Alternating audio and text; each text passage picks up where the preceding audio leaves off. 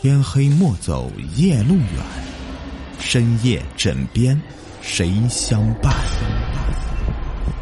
欢迎收听《灵异鬼事》，本节目由喜马拉雅独家播出。鬼井。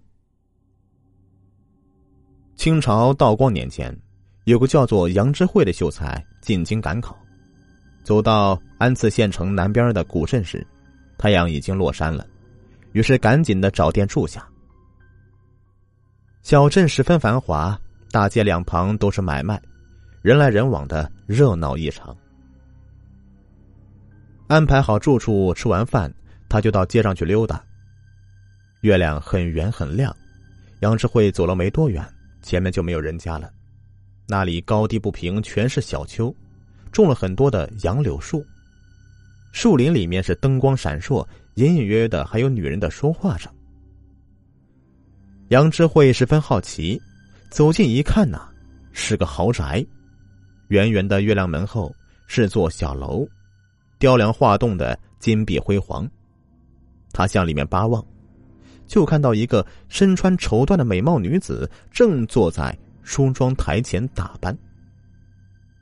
那女子发现了杨之慧，转脸对他咳了一声，说：“进来陪我坐坐吧。”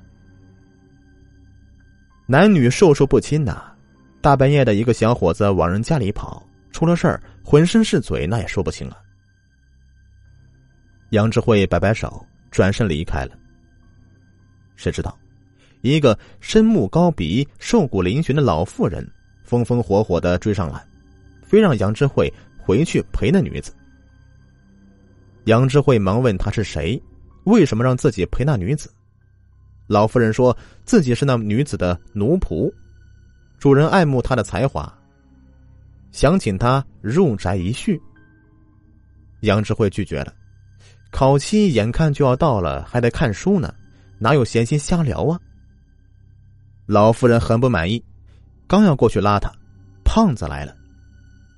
胖子和杨志慧是同乡，也是进京赶考的，和他住一个客栈。胖子见杨志慧很不高兴，忙问出啥事了。杨志慧呢？就把刚才的事情给讲了一遍，胖子埋怨说：“牛不喝水，硬按头，何必呢？”于是拦住老妇人，打发杨志慧走了。第二天，太阳老高了，杨志慧也没有见到胖子。一问呐，随从说：“这胖子跟随老妇人到豪宅过夜去了，还没有回来。”杨智慧是心跳如鼓，恐怕得有个好歹，赶紧让随从去叫胖子回来。功夫不大，随从就哭着回来了。杨智慧忙问怎么回事随从说：“这胖子掉井里淹死了。”杨智慧是大吃一惊啊，赶忙过去看。谁知啊，那里到处都是乱树荒草，哪里有什么豪宅呀？一个大土包前面有口深井，这胖子就漂在水上，肚子灌的跟个蝈蝈似的，看样子已经死半天了。杨志慧慌忙的安慰随从，找人打捞，可是周围别说人家，就连一个人影那都没有。杨志慧十分纳闷儿昨天晚上这里明明是有所豪宅，一夜功夫怎么就一下没了呢？两人战战兢兢的，慌忙到镇上找人捞尸首，不料问谁谁也不去。两人以为是钱给的少，人家不愿意去。马上把钱增加一倍，结果还是没有人去。细问之下才知道，那里闹鬼，经常有人被害死，其他人怕鬼缠身丢了性命，才拒绝他们的。听人们说啊，古井前边的土包是个古坟，里面埋的是将军和他的小妾，小妾叫樱花，聪明漂亮，十分受宠。正房太太丑陋心黑。死活不待见樱花，趁将军外出，把他骗到井前，推到井里淹死了。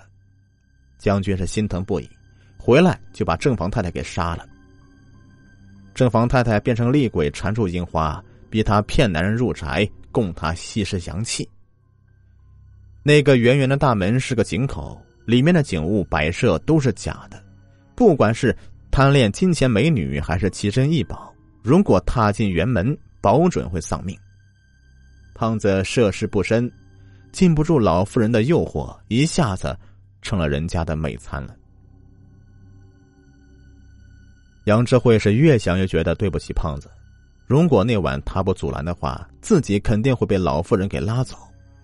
他发誓，非要给他报仇不可。随从吓得是脸都绿了，躲不及。哎呀，怎么还去惹他呀？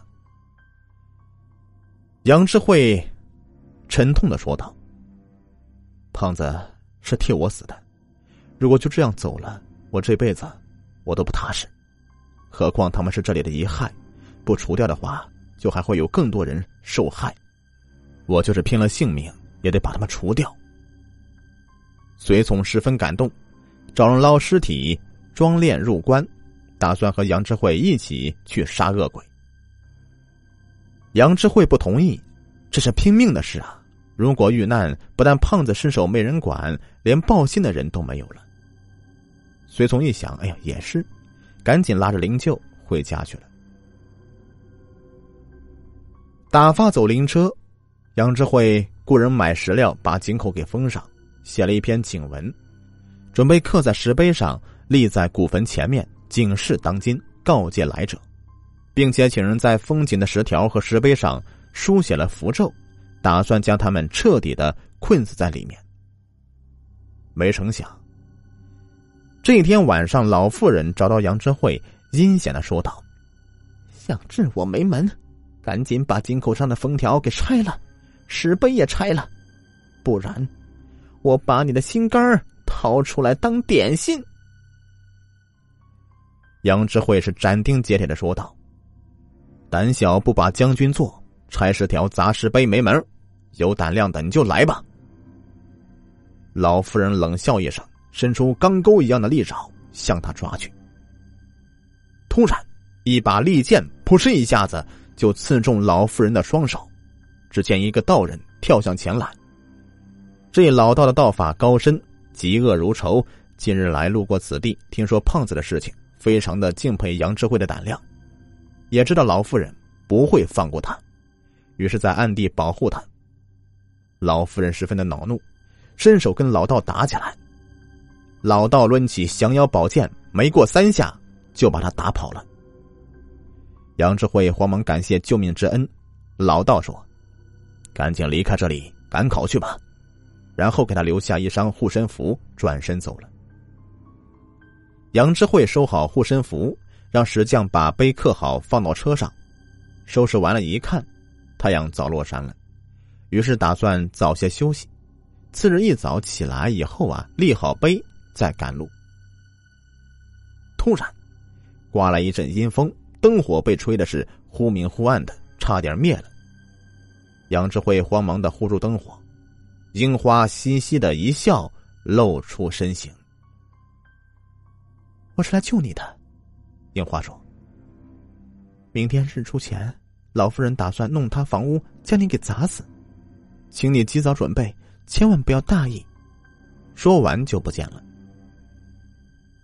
樱花是偷偷跑过来告诉他的，老妇人呢伤势十分严重，回去躺到炕上就哼哼起来。樱花慌忙端水盖被伺候，老妇人余恨未消，非要把房子弄塌了。砸死杨智慧不可。樱花的心里不由得翻起烙饼，这么多年都没人敢老妇人作对。如果杨智慧有个三长两短的，那老妇人就会更加的有恃无恐，更加猖獗，自己就永远没有出头之日了。帮杨智慧那就是帮自己，这时不出手的话，还等何时啊？趁老妇人迷糊之际，樱花赶紧找到杨智慧，把秘密告诉了他。第二天早上天刚亮，杨智慧就悄悄离开房子，躲到一边。太阳出来的时候，房子轰隆一下就倒塌了。杨智慧十分的庆幸，急忙烧香磕头感谢樱花。转身一看，樱花就站在他前面呢，说：“不必谢我，我还想求你件事儿。”杨智慧忙问：“做什么？”樱花打算趁老妇人受伤的时候，让杨智慧把自己的骨骸挖出来，带走埋到别处。樱花不愿害人，可是惹不起老妇人。他被老妇人折磨的是求生不得，求死不能。杨智慧说：“何必如此麻烦，把他除掉不就行了？”